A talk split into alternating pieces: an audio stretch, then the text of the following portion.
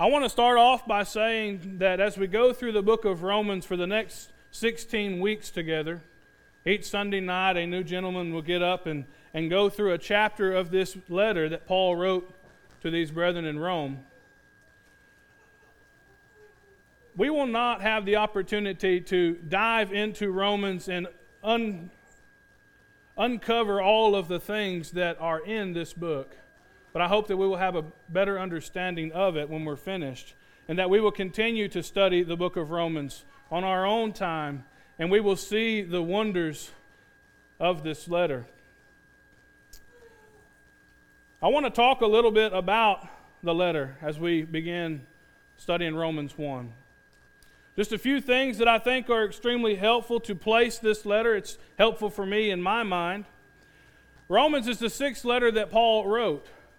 He wrote 1st and 2nd Thessalonians, 1st and 2nd Corinthians, and then Galatians and Romans he wrote in about a 4-month period of time between Galatians and Romans. He wrote Romans while wintering in Corinth around 58 AD. He had left Athens around Acts chapter 17 to just kind of place that there. Acts chapter 17, Acts chapter 18, he goes to Corinth, he winters there the late part of 57, early 58 AD. And this is when he wrote these two letters, Galatians and Romans, at the end of his third missionary journey. Now, what I find interesting about this letter, and I want to make note of, it's unique in this sense. To my knowledge, Paul had been to all of these other places that he had written to previously. When he wrote the letter to these people in Rome, he would not go and see them until 61 AD. He would go as a prisoner from Jerusalem. So, this is the only letter that I'm aware of that Paul would write before he actually goes. Now, chapter 1, a little breakdown here of how we're going to go through this. There are four main sections. I say there's four main sections. You may say there's five. Four sections or four parts of this chapter that we're going to look at tonight. First, Paul's greeting then his desire to go to the brethren in Rome. The righteous shall live by faith. And then finally, God's wrath upon the unrighteous. Now, each one of these things are worthy of a sermon in and of itself, but hopefully we will gain from this study of the chapter and have a better understanding of each of these things. The first thing, beginning in Romans chapter 1, verse 1, Paul, a servant of Jesus Christ, called to be an apostle, separated unto the gospel of God, which he had promised afore by his prophets in the Holy Scriptures, concerning his Son Jesus Christ our Lord, which was made of the seed of David according to the flesh, and declared to be the Son of God with power according to the Spirit of holiness, by the resurrection from the dead, by whom we have received grace and apostleship for obedience to the faith among all nations for his name, among whom are ye also called of Jesus Christ to all that are in Rome, beloved of God, called to be saints, grace to you and peace from God our Father and the Lord Jesus Christ. There is so much packed into just these seven verses, but I want to point something out that I think is very crucial going into this letter. First, it is the language that Paul uses in his introduction. Some may say this is not that crucial of a point, but I think it's very important considering Paul's audience, the language that he uses. Verses 1 and 2 Paul, a servant of Jesus Christ, called to be an apostle, separated unto the gospel of God, which he had promised afore by his prophets in the Holy Scriptures. These four things I think are important. The first one that we notice is that Paul is a servant of Jesus Christ. Notice this here. I want to take time to just notice this. Titus 1 1, Paul, a servant of God and the apostle of Jesus Christ. Jude 1 1, Jude, the servant of Jesus Christ. James 1 1, James, a servant of God and the, and the Lord Jesus Christ. 2 Peter 1 1, Simon Peter, a servant and apostle of Jesus Christ. Colossians 4 12, Epaphras, who is one of you, a servant of Christ. And you may say, well, what is the point? The point is, brethren, do you want to be great in the kingdom of God? And I don't mean in an arrogant sense, I don't mean in a, a prideful sense, but do you want to stand before God on the day of judgment and hear, Well done, thou good and faithful servant? Well, then you must be a servant because Paul was a servant first. Matthew 23 and 11, but he that is great among you, you shall, you shall be, you shall be your servant. I messed that all up. But he that is greatest among you, you shall be your servant. That doesn't sound right, but that's what it is. Paul was a servant first. Second thing I want us to notice is this language here called and separated, or separated and called. Very Jewish language, something that the Jews would have been very familiar with. This concept, this idea of being called and separated. Paul says that he was called an apostle here. Let's take a look at something. Acts 23 and 6, Paul says, But when he received that the first part were Sadducee and the other Pharisee, he cried out in the council, Men and brethren, I am a Pharisee, the son of a Pharisee, and of the hope of the resurrection of the dead I am called into question. Chapter 26, verse 5, which knew me from the beginning, if, you, if they would testify that after the most straightest sect of our religion I lived a Pharisee. Paul was called a Pharisee. He lived according to his religion, very straight, straightest sect of his religion as a Pharisee. Let's back up here. Paul, I am a Pharisee. I'm the son of a Pharisee. Paul, I lived according to the straightest sect of my religion as a Pharisee. He was called a Pharisee, and in Acts chapter 22, when he stands before the Sanhedrin council, he says, Men and brethren, I am a Jew, born in Tarsus, a city in Cilicia, brought up at the feet of Gamaliel, taught according to the perfect manner of the law of the fathers, and was zealous toward God as ye are all this day. He was called a Pharisee, separated unto the law of his fathers. You see this language and how this works he was called and separated, but now he's been called an apostle of the Lord Jesus Christ, a witness of Jesus Christ and his resurrection. And he has been separated unto the gospel. 1 Corinthians chapter 15 and 9, Paul says, For I am the least of the apostles. This was his humble perception of himself. He saw himself as the least because he persecuted the church of God.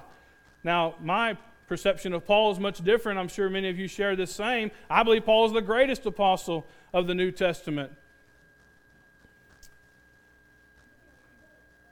And he was certainly separated and called.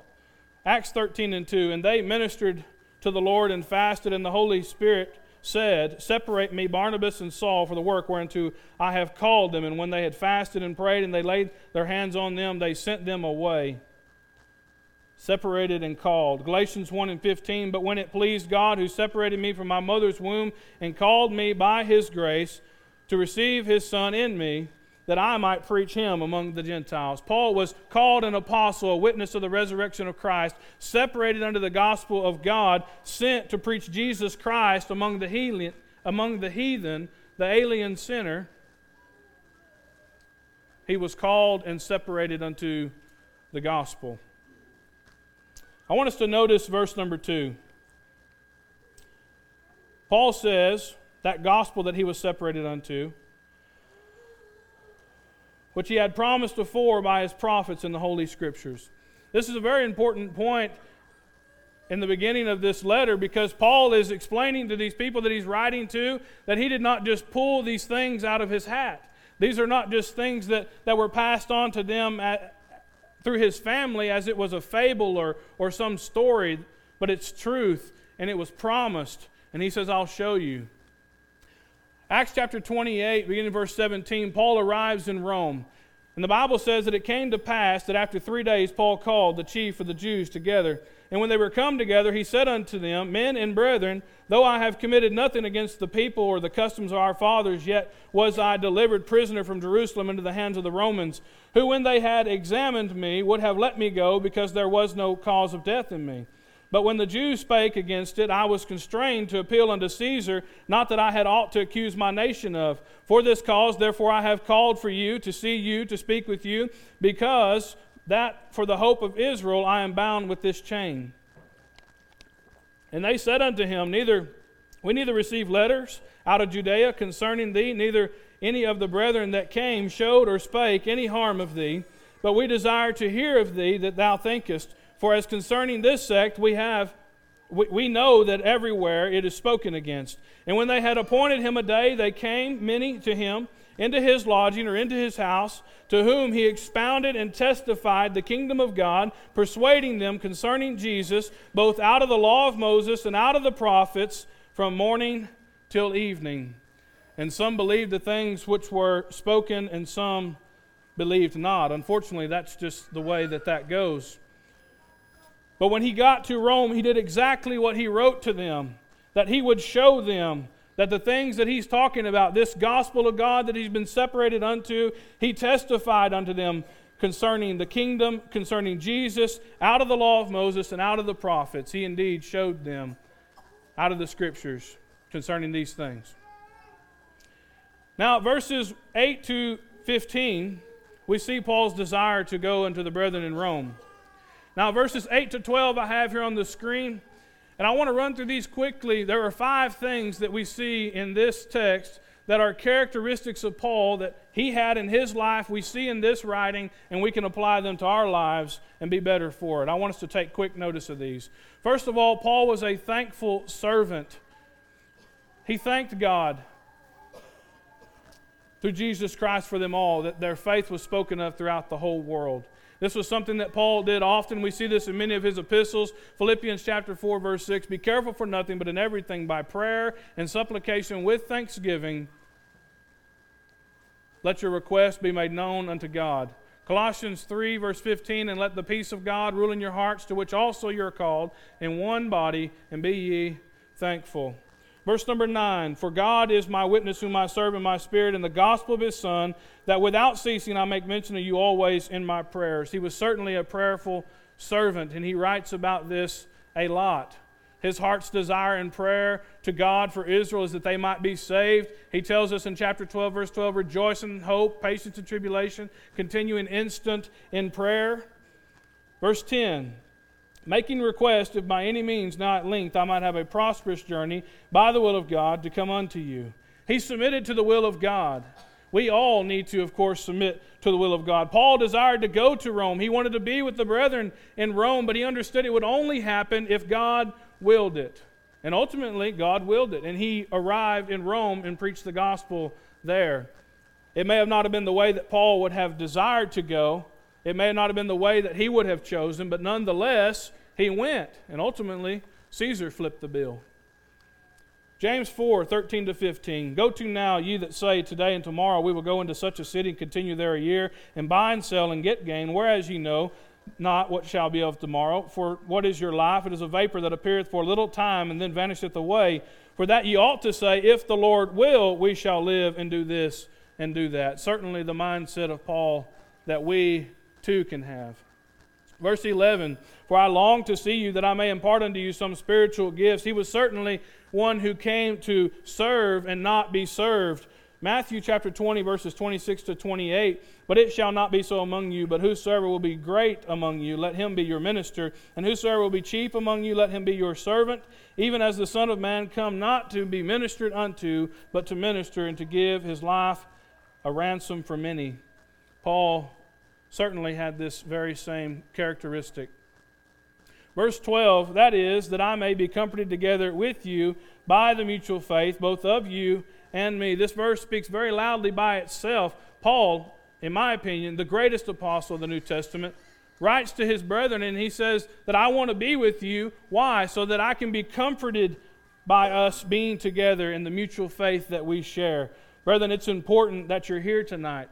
It's important that we spend time together and encourage each other, not just here, but always. I appreciate you being here tonight. Verses 16 and 17. This text is worthy of a sermon by itself, and we will not be able to uncover everything in it, nor do I claim to understand everything in it. But I hope that we will see this passage in a new light. First thing Paul says is that he's not ashamed of the gospel. As I was studying for this sermon and preparing, I, I, pondered this scripture. We, we know this scripture, we, we use it all the time. I read it to people constantly when I'm studying with them about the gospel. But I had not considered this. Maybe you haven't either.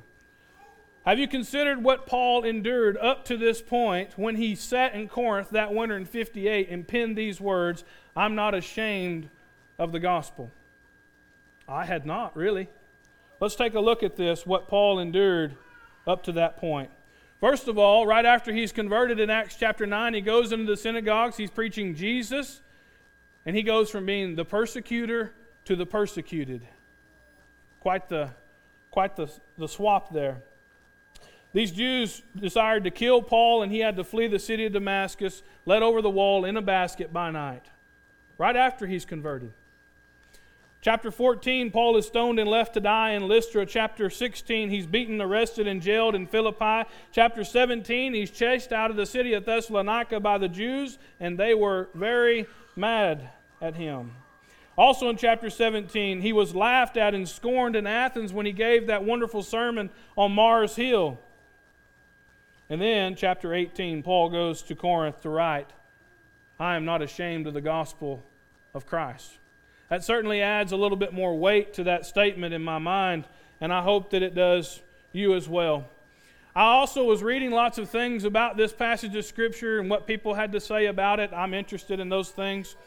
One of the things that I kept hearing over and over from lots of different people is that because Paul wrote this statement, he made this statement, I am not ashamed of the gospel of Christ, they concluded that he was ashamed that he was scared, that he was afraid to take the gospel to Rome. I want to tell you tonight, I reject that idea, and I hope that you will reject that with me. I do not believe that Paul was scared or afraid or ashamed to preach the gospel in Rome, but I have to ask myself would I have been scared, afraid, or ashamed to preach the gospel in Rome? It's worthy of consideration. Why would someone be ashamed to preach in Rome? There are a few things that I think we should consider. First of all, the sheer size of Rome. The, the size, the pomp, the bliss of this city. It was the greatest city on earth at the time. Literally, they called it in Latin Caput Mundi. I'm not very good at Latin. That was something I, I came across. It literally means the head of the world. Those things are intimidating. Very intimidating. The, the, the power of Rome would be very intimidating and would cause people to maybe be scared, afraid, or ashamed to preach the gospel in Rome. But then there's this what the gospel was identified with in, in, in, the, in the eyes of these Romans, in the eyes of these pagans. Because in reality, during this day, the gospel, which we say is good news, they did not see it as good news. Instead, they saw the gospel and it was associated with a poor Jewish carpenter man who was crucified upon a cross. That's not very appealing to Romans during this time. Another thing that might intimidate someone from preaching the gospel in Rome is how the pagans saw Christians during this time. It would have been one thing if the Christians would have went to Rome and said, "Hey, we have another god to add to your long list of pantheistic gods for you to worship. Just another god to worship." But that's not what Christianity does. That's not what Christianity is. We worship the one and true and living God who sent his son to die upon the cross for our sins, and we reject all other gods because there is no other god. The pagans did not like this. Hence why they nicknamed Christians atheos. Many of you may know what that word means. That's where we get the English word atheist. They called Christians atheist. It literally means godless. Not in the sense that they didn't worship a God, but they didn't worship all of their gods. They rejected all of their gods, and they only wanted to worship Jehovah Elohim, the God of Abraham, Isaac, and Jacob. This is why Paul writes in 1 Corinthians 1 and 18 For the preaching of the cross to them that perish is foolishness. But unto us which are saved, it is the power of God. Quite frankly, the gospel is unattractive to these Romans during this time. It, it's even repulsive because the truth of the gospel is that it exposes man, it exposes man's sin. And that is not something that a lot of people are fond of. But Paul understands one thing the preaching of the cross is the power of God. The gospel of Jesus Christ is the power of God to save us. Brethren, I'm running a little long. I'm going to have to skip through some of this. My apologies. Let's get down here to verses 18 to 32. This text is worthy of a sermon by itself also. Paul, when he begins to write in verse number 18, he says this for the wrath of God is revealed from heaven against all ungodliness and unrighteousness of men who hold the truth in unrighteousness. So, verse 18 God's wrath will be revealed from heaven against unrighteousness. Okay? Now, notice verses 19 and 20. Because that which may be known of God is manifested unto them, for God has showed it unto them.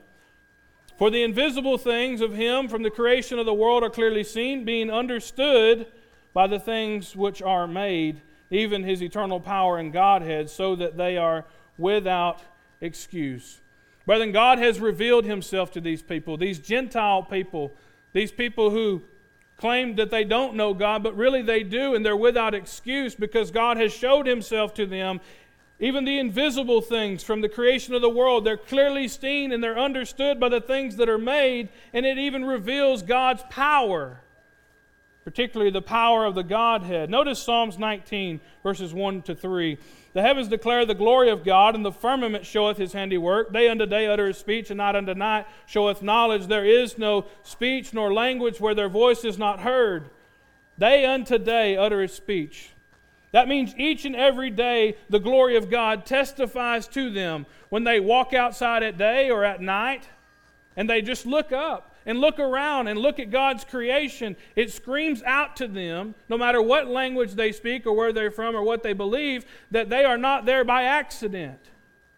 They're not. That there is an intelligent designer who created you, created all of this. They are without excuse. Notice verse 21 because that when they knew God, this is not a relationship with God, not at all. Certainly not an intimate relationship with God. Not at all. This is just an intellectual understanding, an acknowledgement in their mind that we're not here by accident. That they have experienced in some way, whether it's just by observing God's creation, they have experienced the manifold, magnificent wonders of God. And when they witnessed this, they glorified him not as God, neither were they thankful, but became vain in their imaginations, and their foolish heart was darkened. I want you to notice something. We're going to notice some progression here, okay? And we're going to recap it in just a minute. First thing that happens is God shows himself to them. The second thing that happens is that they reject it. They're without excuse, but they reject it. Thirdly, after they have done that, after they have not glorified God as God, their hearts become darkened. Their foolish hearts become darkened. They profess to be wise, but they're not wise, they become fools. Modern day science tells you you're here by accident. The world did not care about you when it created you. The truth is, God cared about you when He created you. Romans 1 and 23. Notice this here. At this point, God, they had changed the glory of the uncorruptible God into an image like corruptible man, the birds, four footed beasts, and creeping things. They changed the image of God into His creation a bird, a four footed beast, creeping things, the eagle of Jupiter among the Romans, the hawk among the Egyptians, four footed beast, the white ox among the Egyptians. This is where I believe that the Israelites got their calf from. Creeping things such as the crocodile among the Egyptians. That's what they changed the image of the uncorruptible God into an image like corruptible man, bird, four footed beast, creeping thing. And then the result, verse 24 Wherefore God gave them up to the uncleanliness, excuse me, gave them up to uncleanliness through the lust of their own hearts. So they have rejected God. He's shown himself to them. They've rejected him. Their foolish heart is darkened. They begin to change the image of God into these other things, these animals, and God gives them over to the lust of their own heart. This is the first step. This is the first step in, in the dissension of the morality of any nation of people ever on planet Earth. This is, this is where morality begins to decay, is here. So God gives them over to the lust of their own hearts, to dishonor their own bodies between themselves. Let's notice the progression here. Verse 19 and 20, God reveals himself and they're without excuse. Verse 21 and 22, they did not glorify God as God and they became vain in their imaginations and their foolish heart was darkened. Verse 23, they changed the glory of God and they began to worship the creature. Verse 24, God gave them up to the lust of their own hearts. Now, verse 25 who changed the truth of God into a lie and worshiped and served the creature more than the Creator, who is blessed forevermore. Amen. So now their heart has gone, and their mind has followed. The next step is their body. Verse 26 For this cause God gave them up unto vile affections, for even their women did change the natural use into that which is against nature. And likewise also the men, leaving the natural use of the woman, burned in their lust one toward another, men with men, working that which is unseemly, and revealing in themselves that recompense of their error, which was meet. This is the moral decay of every society on earth. It begins by rejecting God and their foolish hearts being darkened, and then they begin to worship the creature more than the creator. Their mind has now gone with their heart, and then their bodies follow. Paul says, even their women did change the natural use into that which is against nature. I pondered this quite a bit. I want to share with you what I really think about this. Maybe I'm wrong, maybe I'm right. When a society as a whole, or as, as a general whole, not every person, not every woman, but as a general whole, when the women began to leave the natural use and go against nature, they're forsaking lots of things that God put in them that they're having to abandon. Some of the greatest joys and pleasures of their life, some of their deepest fulfillments that God put in them because we're created in the image of God. And in man and woman, He put in us characteristics that ultimately are divine in God. And when a woman changes the natural use of her body and goes against nature, she is forsaking all of that. She's forsaking the ability to be a mother, to love, to nurture, to have a husband, and to cher- cherish him and to take care of him, and vice versa, so to speak. But when Paul says that even the women have done this. They're swiftly, as a, as a general whole, as a nation of people, they're swiftly approaching this reprobate mind and may possibly already even be there. Verse 28 And even as they did not like to retain God in their knowledge, now here we are. They rejected him. Their foolish hearts were darkened. They began to worship the creature more than the creator. They were given over to their vile affections. The women even changed the natural use into that which is against nature. And now they do not even like to think about God, to retain him in their knowledge. When, when thoughts of morality, which God is the ultimate standard for morality, are present, they flee from it. So God gave them over to a reprobate mind and to do those things which are not convenient. This is the last step in a society of people. This is the judgment of abandonment where God finally says, You can have it your way. I won't keep you from it. They have sought and pursued sin to the bitter end, and the result is, is that their mind is not right. Their mind is not right. Verses 29 to 32 being filled with all unrighteousness, fornication, wickedness, covetousness, maliciousness, full of envy, murder, debate. That word debate is not like where two men stand on a stage and have a discussion about an issue. There's a God associated with this word debate the God of strife, the God of contingency, uh, the God uh, Ares.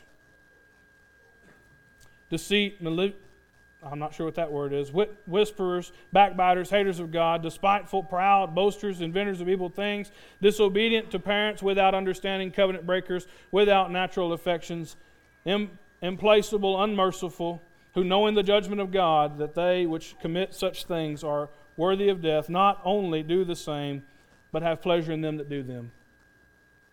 This is what follows this reprobate mind. And if we look at our nation and nations around the world, we see them following suit with these things. Are we as a nation there? Have we become reprobate in our mind? I'll let you decide that for yourself. My opinion is yes, we have. The problem lies, though, with the heart of man, with the mind of man, which leads to our actions. And when we cease as a nation, as a world, to retain God in our thinking, to think about God, and to worship God as God, the end result is a reprobate mind. The end result is the judgment of God. The end result is death, a separation from God. So, to prevent this, we need to worship God as God and retain Him in our thinking. I know that this has been abnormal tonight, but I hope that it's been beneficial. And I'd encourage you to not let this be the last time that you look at Romans chapter 1. There's so much in it to discuss, and the same for each of these chapters that follow week after week. Continue to study this book, and it'll be a blessing to you in your life. Tonight, if you have a matter of care that you need the prayers of this congregation for, if you've not obeyed the gospel of Jesus Christ, you have not worshiped God as God, we encourage you to do that tonight as we stand and sing.